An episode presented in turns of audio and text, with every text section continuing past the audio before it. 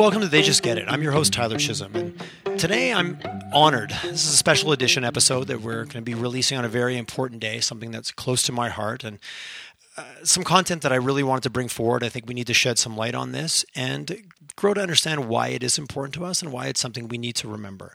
This is the Remembrance Day episode, and I'm here with retired Colonel Jim Dennehy, who is a close personal friend of mine, someone I've known for, had the fortunate privilege of knowing for many years. And Jim and I were recently chatting, and the subject of Remembrance Day came up, and we thought no better opportunity, no better reason to sit down, get the microphones in front of us, and have a conversation of why this is and continues to be important for Canadians. Jim, welcome to the show. Mm, thank you very much.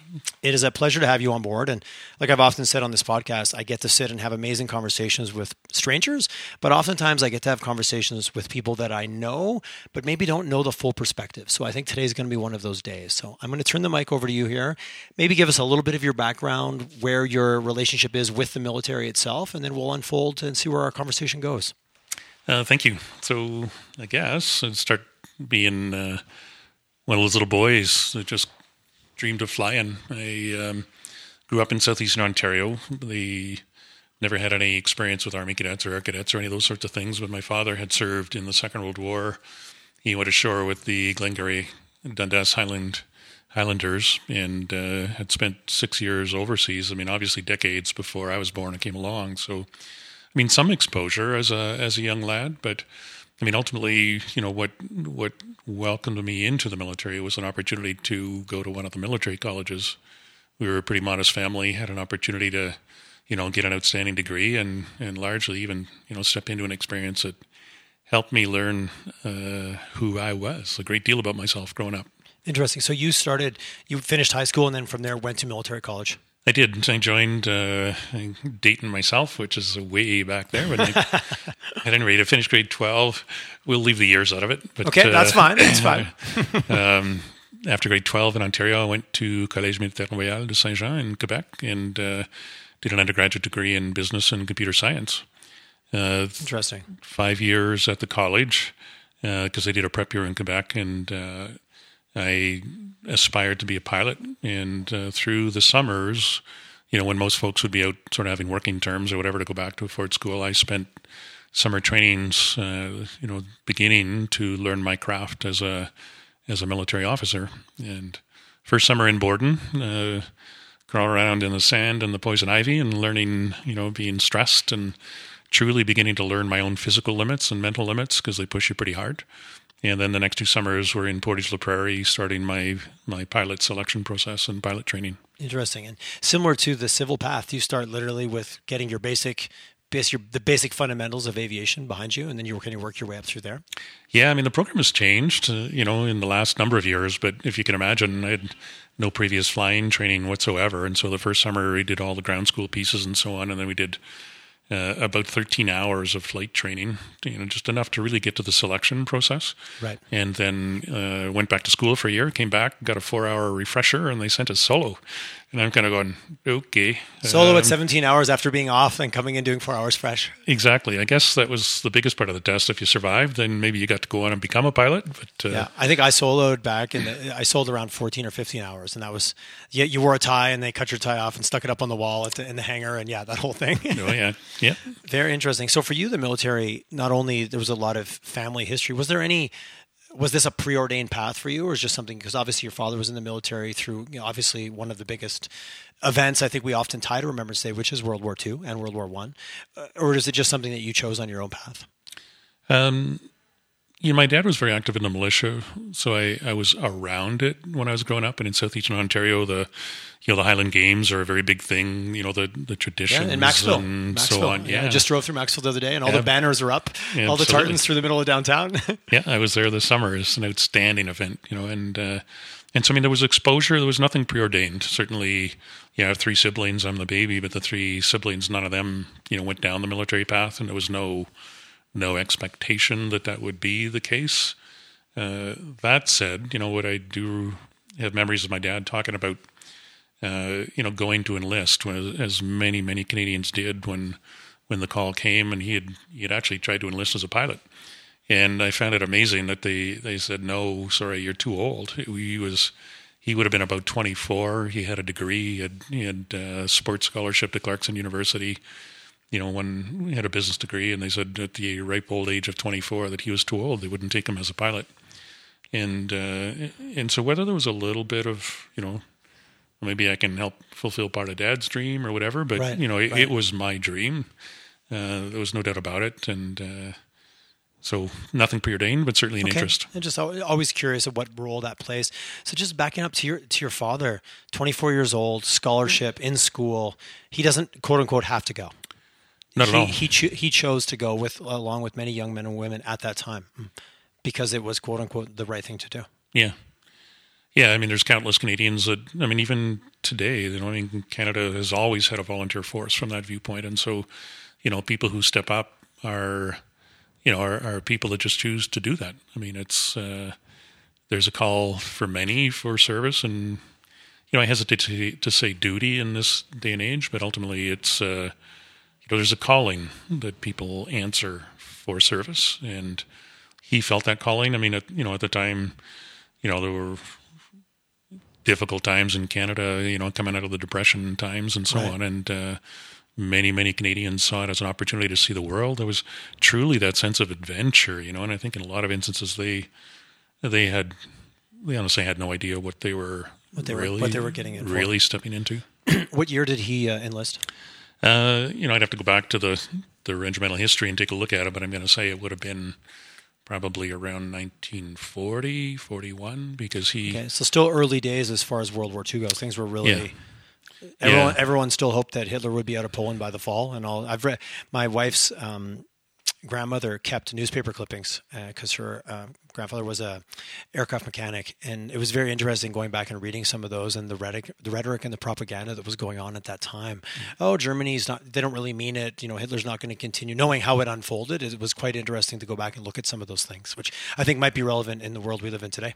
Yeah, yeah, he was. Uh, you know, ironically, they phoned him back, phoned him, called him, sent a message, something. Yeah. in those days, Telegram but, uh, perhaps. no cell phones, obviously, but uh, and said, you know, big mistake. This was maybe two or three months later. We'd love to have you as a pilot, and he said, sorry, but you know, after you turned me down, I went across the street and enlisted in the army. And he left Cornwall, you know, in that summer, went to Gordon Head, BC, did his training, and then went overseas. And they were, I mean, many, many thousands of Canadians and others were, you know, on the island of Great Britain, if you Right. will, you know, the, which is essentially was a staging, for years, point, really. for Yeah. years before they before they the invasion actually took place. So was he involved in combat at all before the invasion? No, No, interesting. It was all training and building up to that event. yeah, yeah. Very, very interesting. And clearly he survived and made it made it through. Yes, he uh, he went ashore on D plus one with the Winnipeg Rifles, and then rejoined his own regiment very shortly thereafter, and spent almost six years overseas, all the way up through the Ardennes, in Holland. The entire the entire campaign, the SDG Highlanders were very active throughout that. Some of the fiercest fight. Well, it was all fierce fighting then, for Yes. sure. Some of the stories I think we've all seen from movies and. Uh, you know the, the different different band of brothers and a lot of things that I think they depicted that you know from Yeah. an American perspective the Canadians were heavily heavily involved Yeah. You know, and I think to this day, I mean, the Canadians remain an extremely effective fighting force, a very, very well respected fighting force. And uh, they were absolutely in the thick of it. If you, I mean, there's several battle honors that uh, that they wear proudly on their colors, and for very good reasons. Well through World War One and through World War Two, and I think something you just touched on I think is very critical. And I had this conversation, or I've, I've heard it on the radio, different convers like what defines a veteran. You know, I know when I grew up, it was very much always tied to World War One, World War Two when I was in school when I was younger. But you look now at the role that Canadian military plays globally and respecting veterans. I think across the board, and something you and I talked about offline, and like what defines a veteran. It's not that they were in World War Two, or you know, even a lot of those those those men and women aren't with us anymore. Yeah, yeah. In fact, you know, very few remain of the of the survivors of World War II. It, uh, I mean, the technical definition of a veteran is anyone that you know has completed basic training and and was honorably discharged from service in the forces. And so, you know, I think um, you know perhaps most hold the impression that you know veterans must have been in combat, and so undoubtedly, you know, people that have seen combat or seen peacekeeping, peacemaking operations for which Canada is very, very uh, recognized, reputed very well. Um, sometimes you see, you know atrocities in peacekeeping situations that can even exceed things that you might see in in combat, hard combat at times. So, you know, we have thousands of Canadians, young men and women, especially now that have returned from Afghanistan in deployments of that nature, where where they did see they did see combat, where they had terrible losses, and uh, you know, we think the survivors the, the survivors carry a special scar sometimes Right. that uh, that they need help with. And you know, we expect tremendous things of our men and women that we send into those scenarios because, I mean, they're living in the very harshest of conditions that you could ever imagine. Uh, you know, daily with the risk of of losing their own life or sometimes extremely sadly losing the dearest of friends who are family to them. And um, then we bring them home. We expect them to just simply reintegrate into society, you know, in downtown Canada, where where most have no experience whatsoever with the kinds of conditions that they've had to live and operate in. Right. And we can't understand why they're dealing with some of the some of the heavy burdens that they carry, you know, and extremely sadly we're seeing, you know, suicide rates amongst men and women returning from Afghanistan, which are just woefully unacceptable. You know, and it's not because these people are weak. It's because they've seen, you know, Been exposed to things that the human psyche is not equipped to to process. yeah, Yeah. Do, do you feel, and we're getting maybe down a different road, but I think it's valuable to talk about that. I know that you know the past generations, it was uh, you know bottle it up, don't talk about it, you know keep calm, carry on, stiff upper lip, all that. Do you find as a military and someone who's been involved in the military in, in recent years, uh, are we becoming more? Are we paying more? Are we paying more homage to that? Are we giving? Are we creating more programs? Like, is it getting better? I guess is Yeah. the question. I mean, I do. You're you know 100 percent correct when you think of you know the the boys, if you will, from First World War, Second World War. I mean, they you know I think in many ways that's why the legions were created and so popular. I mean, Right. they had a place to go to. They had a fraternity, if you will, of you know of colleagues, of of Shared family, of shared experiences, and you know, and yet outside of those colleagues, they, they never spoke of it. I think you'd find most military people, you know, families of those who have served would echo those sentiments that their fathers never or extremely rarely spoke of, you know, of their stories. Right. Um, so the good news is that we are getting better at it. You know, I think the the other news is that there's still so much to be done. You know, to to truly understand PTSD and and while the programs are coming into place, I think the the piece that is still needs the work is to understand that it's actually okay to ask for help. It's Yes. uh, as a fundamental, take, take that and just put it across society as a whole. yeah, it's It's not weakness. It's it's actually strength. It's the exact opposite.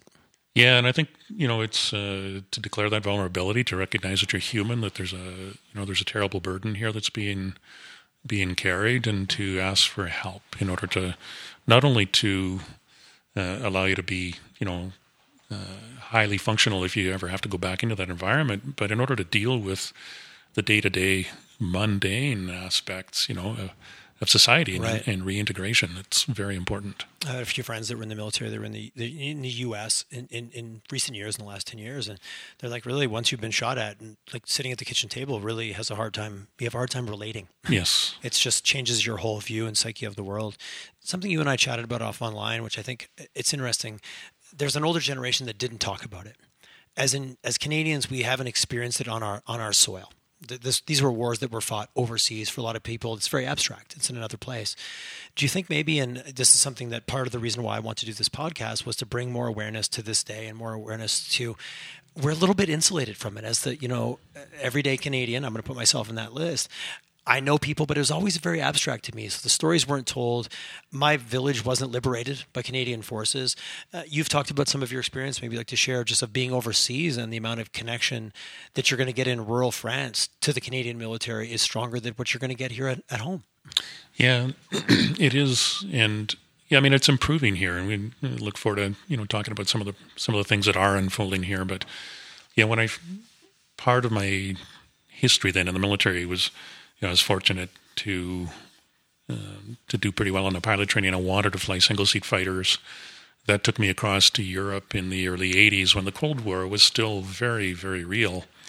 Uh, highly operational environment. You know, I mean, you learn how to operate, you learn what operations are all about, and it's it's real. The Cold War is real, and one of the experiences I had, you know, just getting over there as a a new junior officer was uh, serving on the honor guards, and often around Remembrance Day, we would go, you know, throughout Europe to many of the the Commonwealth cemeteries, and especially in Holland, and Belgium. I, you know, it, and I say this often, I'm always saddened in many ways to see and to witness the fact that, you know, the Dutch children tend Canadian war graves. You know, they they're almost assigned a grave. They take great pride in it. They have deep, deep understanding from the experiences of their own parents and their own families of of what it meant to live under, you know, the auspices of a of a Nazi regime. They they understand what it meant, the hardships and in what it was to be liberated, and you know,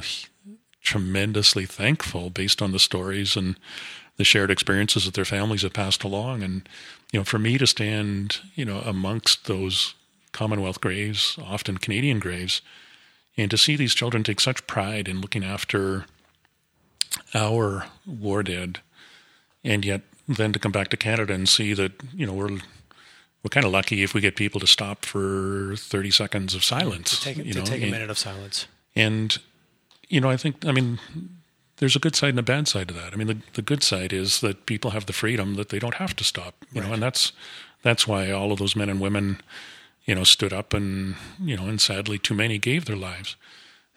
but I think there's, you know, there's, there's a debt of remembrance for the sacrifices that they made. And I would never suggest that on a Remembrance Day that we're honoring war, that we're, you know, as you, you hear too often is the kind of rhetoric that surfaces, is like we're not glorifying war. And I, you know, as one who served in the military, you know, I think just like a fireman or anybody else, I mean, you you become expert at your craft, but you hope that you'll never have to apply it. Right. You know, yes. I mean, a fireman doesn't sit there and thirst for fires. He hopes he must be good at putting them out, but he hopes that Perhaps he never has to. And I suggest it's the same for those who serve in the military. I mean, they must be good at what they do because it's uh, it's a profession in which second best is simply not good enough. Right. At the same time, there's no there's no glory in war, and uh, you know I believe that Canadians enjoy incredible privileges, incredible freedoms, and uh, at times I think we take that for advantage because, as you said, you know, we've always shipped our people overseas in order to uh, participate in these operations. And so, other than the fact that sadly too many don't come home, we've never actually experienced those ravages in our own country. No, like you said, it's it's it's interesting. It's such a double edged sword because we're incredibly fortunate that we've created a world that we don't have. We haven't we haven't had to deal with that. I I not I don't have fear of driving home and having a bomb crater on my street. That's mm-hmm. not a reality I've never had to deal with. But that distance can make it become a little bit. It's not personalized. You don't. You, you have never experienced it, and I think that that is, like you said, the debt of remembrance. I think is a very it's an interesting way to think about it. Mm-hmm. It's that responsibility because this, you know, unfortunately, the freedom that we experience wasn't free. No, and you know what is what is true is that every one of those people that did not come home were just like you and I. I mean, they had they had families, they had dreams, they had aspirations. They, you know, they they stood up to to answer a call of their own free volition, and and then sadly those dreams are, are never fulfilled. And so uh, those are their choices. Our choice, I hope, is is one to remember and to be thankful and to offer gratitude for their sacrifices because that's what allows us to enjoy the freedoms of this wonderful country that we live in. I think it's so powerful what you just said of their own free will. No one was forced into it in that in that case. The people, especially in Canada, what we're talking about, when yeah. you look at some of the wars that were fought, the other side was a bit of a different. There's a different set of rules in terms of who we were, you know, fighting against and what we were fighting, what we were fighting for. Yeah, and I think in large measure that's what honestly makes us so very good because right. you know it is people do choose they do stand up and you know the the training and it and it is a brotherhood i mean the the family the the ties the strengths of the bonds that you create through military service um, are phenomenal. It hurts desperately when you lose a friend. I can, yes, I can. I, I can't. I can't imagine. I can't fathom what that would be. You know, to have your best buddy beside you one day and then not there the next. But you, the fact you all chose to be there versus being conscripted under a totalitarian regime or a fascist environment or a dictatorship. It's a, it's a very different set of you know buy-in when you're there versus the way the Canadian forces have always come together through mm-hmm. choice. People like answering the call of duty, whatever it was. It's a personal reason for them to be there, and our debt to to respect that and taking a day and taking a minute. Um, I know you're involved with a lot of things here in Canada. How long since you were actually been uh, not not in the military yourself? Yeah, so I retired. I had the incredible privilege of commanding four wing uh, in Cold Lake and I retired from the military in in late summer of 2000. Oh, so not that yeah. not that long ago when it comes to because you were 28 years in the military. Yes. Not that we're doing the math or anything on, on that. and obviously, you went into the business community after that. But I, you know, I understand you're still heavily involved. You brought up something the other day that I hadn't heard about, which was no stone left alone. I, I think that's something that I, I was kind of blown away by it, or just talking about the how do we get the youth of today more aware to why how we got here. Yeah, so no, I and I only became aware of it last year, and the you know, the privilege of speaking at one of the ceremonies here in Calgary. Uh, hugely impressed at you know just kind of an innovative volunteer approach that you know that a Canadian citizen had taken in terms of saying, you know, and it, and it steps back to that you know story that I related about the fact that the Dutch children were tending every single war grave uh, in the Commonwealth uh, cemeteries overseas, and so really the concept behind No Stone Left Alone is uh, it's a volun- it's a, a, charity organization. The concept uh, really is around ensuring that there will be a poppy placed on every single grave in all of the cemeteries around Canada. And so thus far, oh, that's, that's, it's in several major centers, and and uh, you know it often occurs several days in advance of mm-hmm. Remembrance Days, largely because you know the schools are closed and so on. But it, you know, again, it's not in any way intended to to honor or glorify war, but what it's really intended to do is to educate our Canadian youth of the sacrifices, the kinds of sacrifices that have been made. And so the children, you know, routinely are kind of they're bussed to the cemetery. There would be perhaps some some military dignitaries or retirees who would offer a few comments, and then you know the duty the challenge for each of the children is to you know just disperse themselves throughout the cemetery and place a poppy in every single one of the war graves. And as they do that it's not about just dropping a poppy on on the gravestone. It's actually about pausing for a single moment or a few moments and you know reading the name and the details of that that young sailor soldier airman airwoman that that is at rest there. And in understanding that in so many cases, you know, they may only have been 17, 18, 19, 20 years old. And, you know, even for children who are, you know, in the middle grades of, of primary school, eight years old, you know, at the age of 13, looking at this and saying, oh my gosh, you know, this individual is only four or five years older than I am. And that's, you know, the sort of thing that they had stepped up and how they lost their lives. It's and it's meant to have an impact, and it's not, again, as I say, nothing about the glorification of war, but it is about saying, look, at this is what it means to be Canadian. That, um, you know, we I enjoy these freedoms because people such as these who lie here yes. in this cemetery uh, stood up and answered the call for me. I know myself when I walk around and I've toured military uh, uh, cemeteries all around the world and the age is what hits me. When you do the math on the dates 17 18 19 years old like over 20 is almost stands out because yeah. there's such and you think about that was you know that's brothers sisters families you know fathers that never became. It's incredibly sombering and the age i think is something that really when you think about what a 17 year old my nephew just turned 17 and his biggest thing was he got his driver's license and he's thinking about going off to school and being a rower. Like this isn't even on his is even on his mindset yeah. because he's not in a world where it's top of mind. It's not something that that needs to be. It, and to be honest, I mean, it's a it's a beautiful thing that it's not. hundred percent, right? It's, it's because uh, of these sacrifices that it is. Yeah. Um, something that I think is also important and something that I think about, it's easy to think about uh, the past. These were, like you said, veterans from World War II. What role do you see? And I know we touched on it earlier, but I think it's positive to circle it back. Uh, the world is still not at peace. It's a, it's a tumultuous world we live in, and the role that the Canadian military military plays. And I don't know, maybe just some comments on your perspective. Obviously, someone being very involved, and I know that over the last recent years, our Air Force has been involved with campaigns around the world. How important it is to to to to maintain our vigor and to maintain our, our be, be ever vigilant in keeping this safe. It can always be taken away. I think that's something I don't know is important to talk about. Well, I mean, you're right. The world is not at peace, you know, and I think um, there's just way too many examples of areas where turmoil, you know, is still in place that um, you know, that Canadians have always been good at going into and assisting with, you know, peacekeeping or, you know, peacemaking. You know, a slightly more aggressive posture, but yes, you know, but not not war fighting. I don't think. I mean, Canadians have never sought out the opportunity to create, you know, wars and um, that's a, I think that's very important to clarify. It's a bit more answering the call versus creating it. Mm-hmm. Yeah.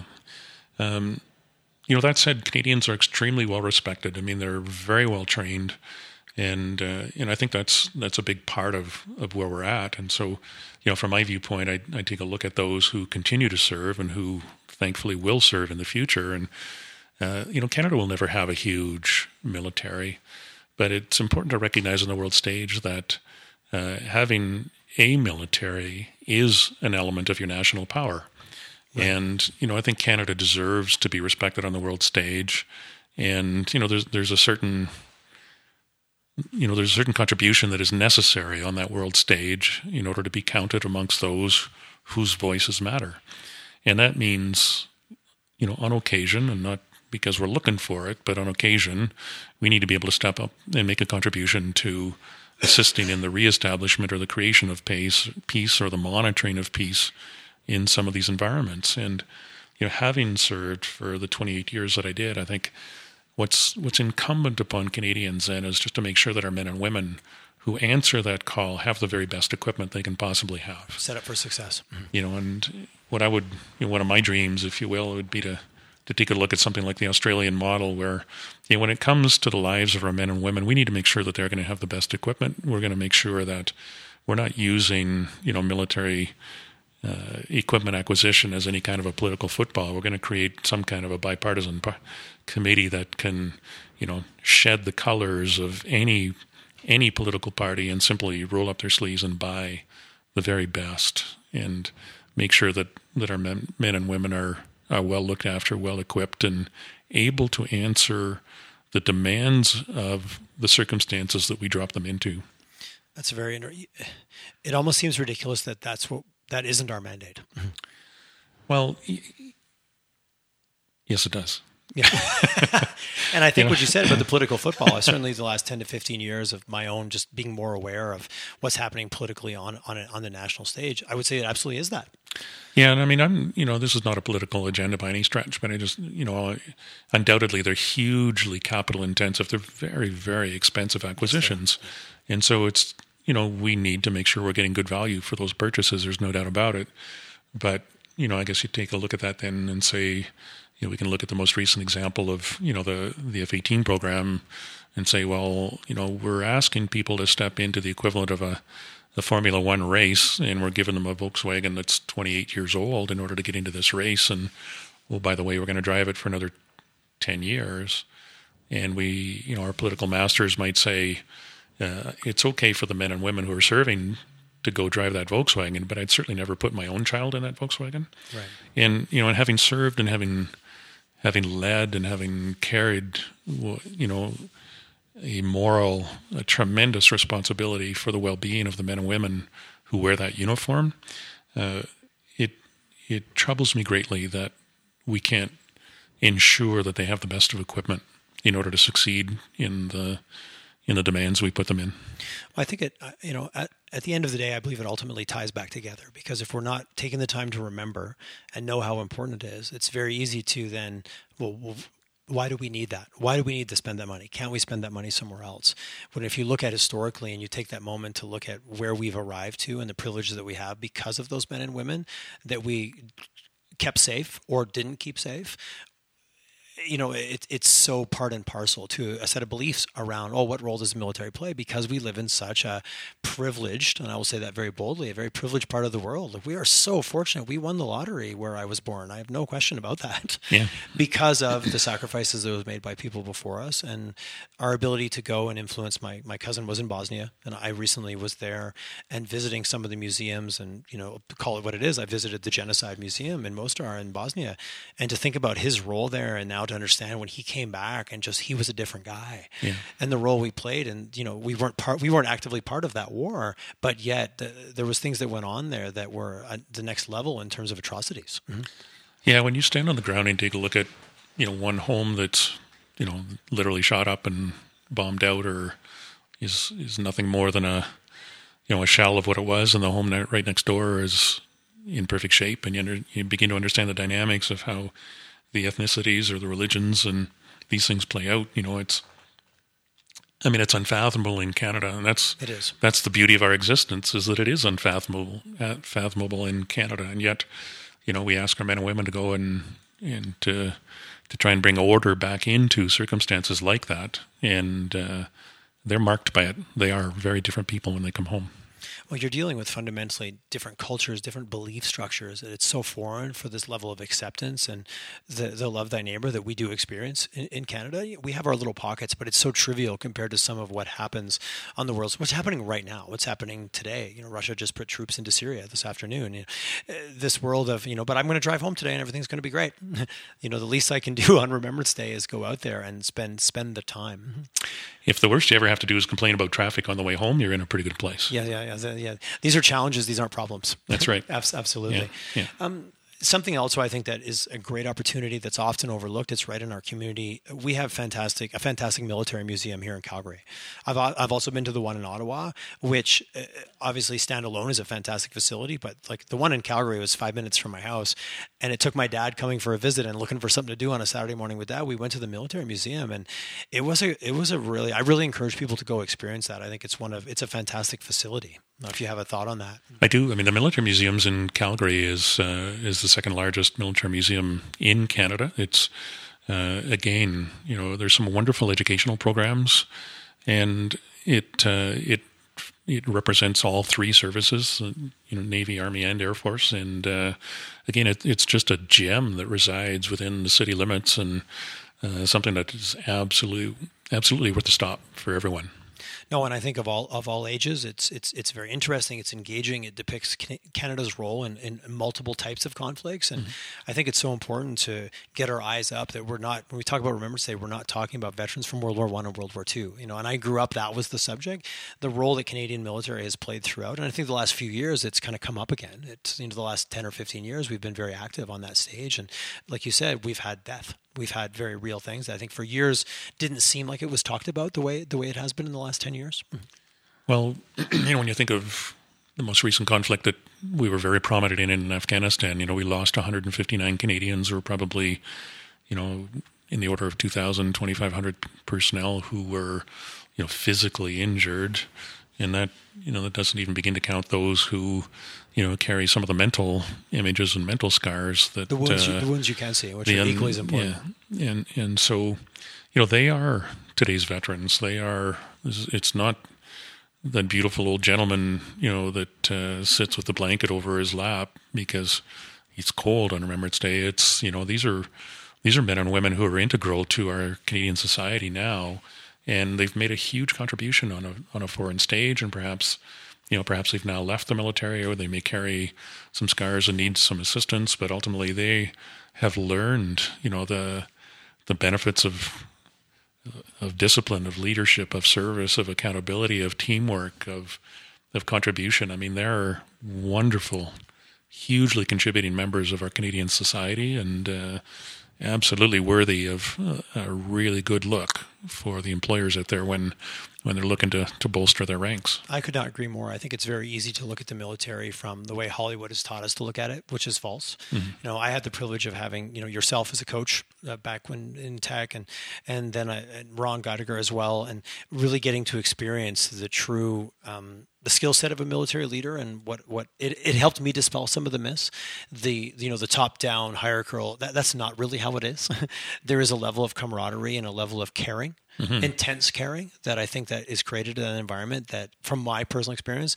just builds a fantastic sense of character in, in, in people that it's maybe it's you're not going to get that same experience in other places that that level of intensity of like you said finding your own personal limits with your brothers and sisters beside you that's that's a special environment that needs to be showcased as like a pinnacle part of our society not something to be taken for granted or forgot or forgot about to be bold mm-hmm.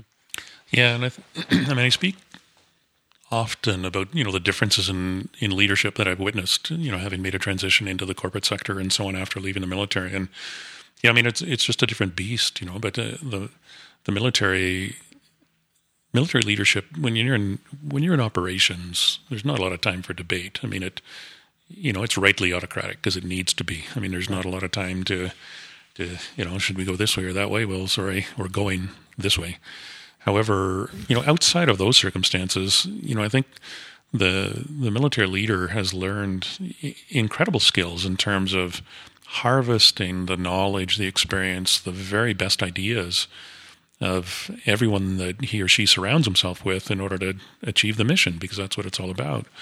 And what's what even more striking in terms of what I saw is that you know the the responsibility that you carry as a military leader for the well-being not only of the men and women who are serving but of their families is 24 hours a day. It's not it's not 9 to 5 it's it's 24 hours a day.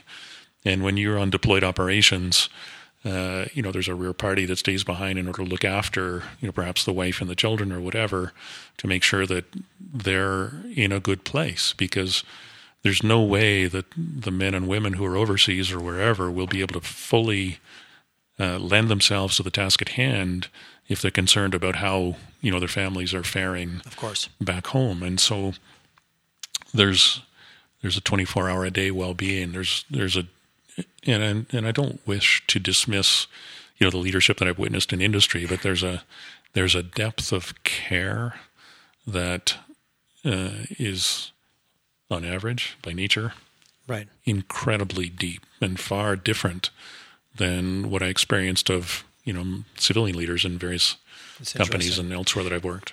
And you look at everything and it's a response to context and you look at the level of intensity and kind of what you said what's on the line and that you need to be 100% present in the moment and thinking about the people that sur- that you surround yourself with from a 24/7 perspective I would argue that is different. And the cultures that I've encountered where companies have that and they truly do care about their people it those are different cultures. They stand out. So you know how do we borrow and and be connected to that? And what can we learn from that for the, those of us who don't have a military background? That's very that's a huge opportunity. Yeah, and I'm, you know, I've had 17 years in sort of corporate and senior public sector now, and and I could not agree more passionately with you know with what you just offered because I'm, you know, I I firmly believe if you get the culture and the leadership right, that people will invest themselves in in achieving great things far far more than if they're just looking at nested spreadsheets trying to figure out where the numbers are headed, you know. And so I hold the belief, and I know it can be done because I've had the opportunity to lead it. But if you can get a, a workplace to a place where uh, you can divest yourself of the cynicism that is far too commonplace in, in a lot of workplaces where people truly care about each other and and they believe in the vision that you know the leadership has created, you will achieve great things. It's, it's, such an important lesson. I always look at what, what can you borrow from other environments, and we think of Remembrance Day, and we think of as just a moment in time, or a day, or a minute.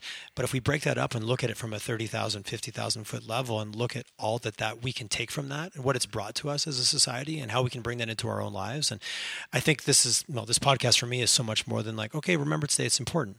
No, we need to look at that as an as a part of our society that has brought us huge fortune, but also can bring us huge learning. And I'm I'm a huge believer of there's good ideas are floating around everywhere. How do you bring them into your life? It's just such a huge a huge opportunity to look at that that I think often gets overlooked because of we ha- we have the wrong impression of what it is or what it isn't. Mm-hmm. I think I mean the first piece of what you said is you must first have the courage to be circumspect. You know, you, yes. to, you got to be willing to pick your head up and and break away from the treadmill. You know, break away from the matrix, whatever whatever analogy you want to use. But you you, you actually need to stop and get your head up and take a real deep breath and say, "How's it actually working for me, anyways?" Right. And are there not are there not other ways? Are there like where else, who else, how else? How do I how do I take a look at you know importing you know, even being open to challenge and, as I say, having the courage to understand that, uh, you know, you, you truly should be exploring ways to expand your own boundaries, your own knowledge, always in order to grow.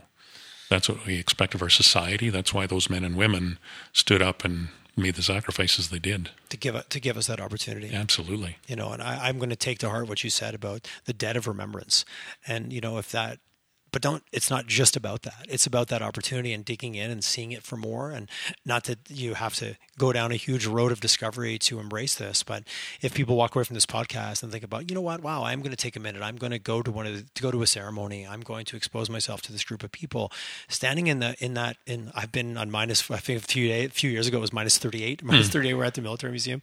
My wife and i go every year and when i grew up in quebec it was observed but it was almost at the side. And i moved here and i made a conscious decision decision that I would make that an active part. And I think it's also from meeting meeting people in the military and realizing there was so much more that it offered to me than oh wow they died so I can have this amazing life. I can learn, I can take advantage, I can meet people like yourself and be exposed to something new. And to me, that's what Remembrance Day is to me for sure. It's certainly how it's evolved, and I think it's evolving every year, even after this conversation. Mm-hmm. Uh, where will you be this year on Remembrance Day? Uh, well, unfortunately, I'm going to be out of the country because I uh, I, Sorry, I put you. I didn't realize I was putting you on the spot. I was asked uh, if I would, and I would have done so in not even a not even a heartbeat.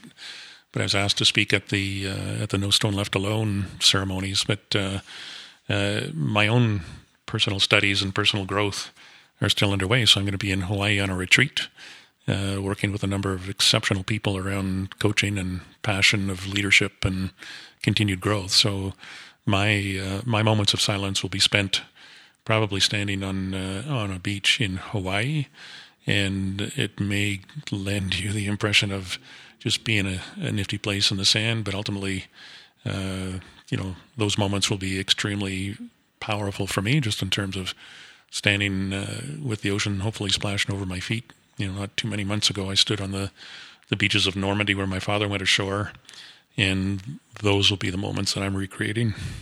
Yes, and that's a good point. You you can you can be anywhere. You don't have to be at a ceremony. I do encourage people to go, especially if it's something you you haven't observed. That moment of silence is important, but take some time out of your day and and go. I also believe in being around people with a shared sense, and everyone that's standing around is there for their own reason, but we're all there because it matters, and we recognize that. And I think that's that's incredibly incredibly important.